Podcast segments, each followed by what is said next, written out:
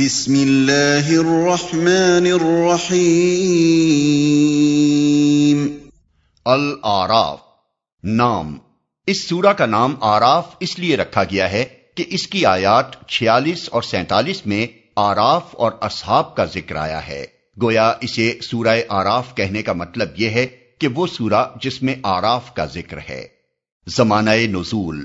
اس کے مضامین پر غور کرنے سے بعین طور پر محسوس ہوتا ہے کہ اس کا زمانہ نزول تقریباً وہی ہے جو سورہ انعام کا ہے۔ یہ بات تو یقین کے ساتھ نہیں کہی جا سکتی کہ یہ پہلے نازل ہوئی ہے یا وہ، مگر انداز تقریر سے صاف ظاہر ہو رہا ہے کہ ہے یہ اسی دور سے متعلق،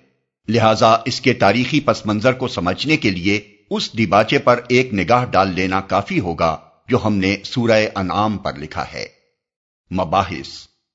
اس سورہ کی تقریر کا مرکزی مضمون دعوت رسالت ہے۔ ساری گفتگو کا مدعا یہ ہے کہ مخاطبوں کو خدا کے فرستادہ پیغمبر کی پیروی اختیار کرنے پر آمادہ کیا جائے، لیکن اس دعوت میں انذار یعنی تنبیہ اور ڈراوے کا رنگ زیادہ نمایاں پایا جاتا ہے، کیونکہ جو لوگ مخاطب ہیں یعنی اہل مکہ، انہیں سمجھاتے سمجھاتے ایک طویل زمانہ گزر چکا ہے اور ان کی گراں گوشی، ہٹ دھرمی اور مخالفانہ ضد اس حد کو پہنچ چکی ہے کہ عنقریب پیغمبر کو ان سے مخاطبہ بند کر کے دوسروں کی طرف رجوع کرنے کا حکم ملنے والا ہے۔ اس لیے تفہیمی انداز میں قبول رسالت کی دعوت دینے کے ساتھ ان کو یہ بھی بتایا جا رہا ہے کہ جو روش تم نے اپنے پیغمبر کے مقابلے میں اختیار کر رکھی ہے، ایسی ہی روش تم سے پہلے کی قومیں اپنے پیغمبروں کے مقابلے میں اختیار کر کے بہت برا انجام دیکھ چکی ہیں۔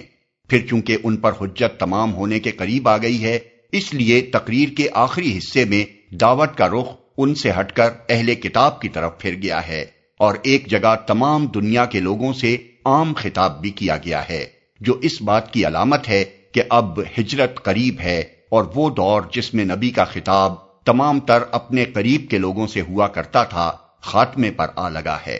دوران تقریر میں چونکہ خطاب کا رخ یہود کی طرف بھی پھر گیا ہے، اس لیے ساتھ ساتھ دعوت رسالت کے اس پہلو کو بھی واضح کر دیا گیا ہے کہ پیغمبر پر ایمان لانے کے بعد اس کے ساتھ منافقانہ روش اختیار کرنے اور سمع و طاعت کا عہد استوار کرنے کے بعد اسے توڑ دینے